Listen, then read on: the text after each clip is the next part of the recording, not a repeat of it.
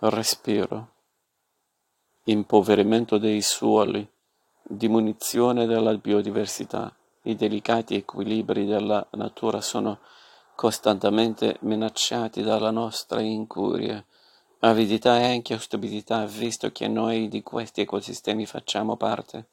Il grande polmone del pianeta, la foresta amazzonica, nell'ultimo decennio ha emesso più anitride carbonica di quanta ne ha assorbito.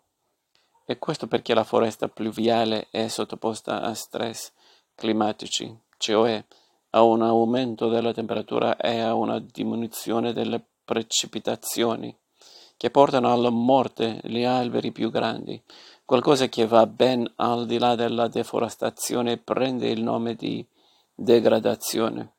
L'altro grande polmone di pianeta, il polmone blu della pianta della Posidonia oceanica che vive nel Mediterraneo e le cui praterie si estendono per circa 12.000 km quadrati, sequestrano alte quantità di anidride carbonica e la trasformano in ossigeno al pari delle foreste terrestri, un processo ecologico vitale che apporta una delle maggiori produzioni di carbonio e ossigeno in tutto l'ecosistema marino.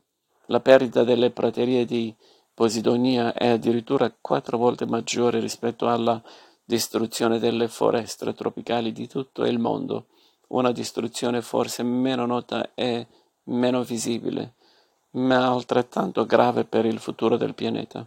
Perdere questi due polmoni, terrestre e marino, è quel tipo di male che non si vede, ma che investe le nostre vite quotidianamente rendendole sempre più fragili e in balia di fenomeni estremi che ogni volta ci prendono di sorpresa come perenni smemorati.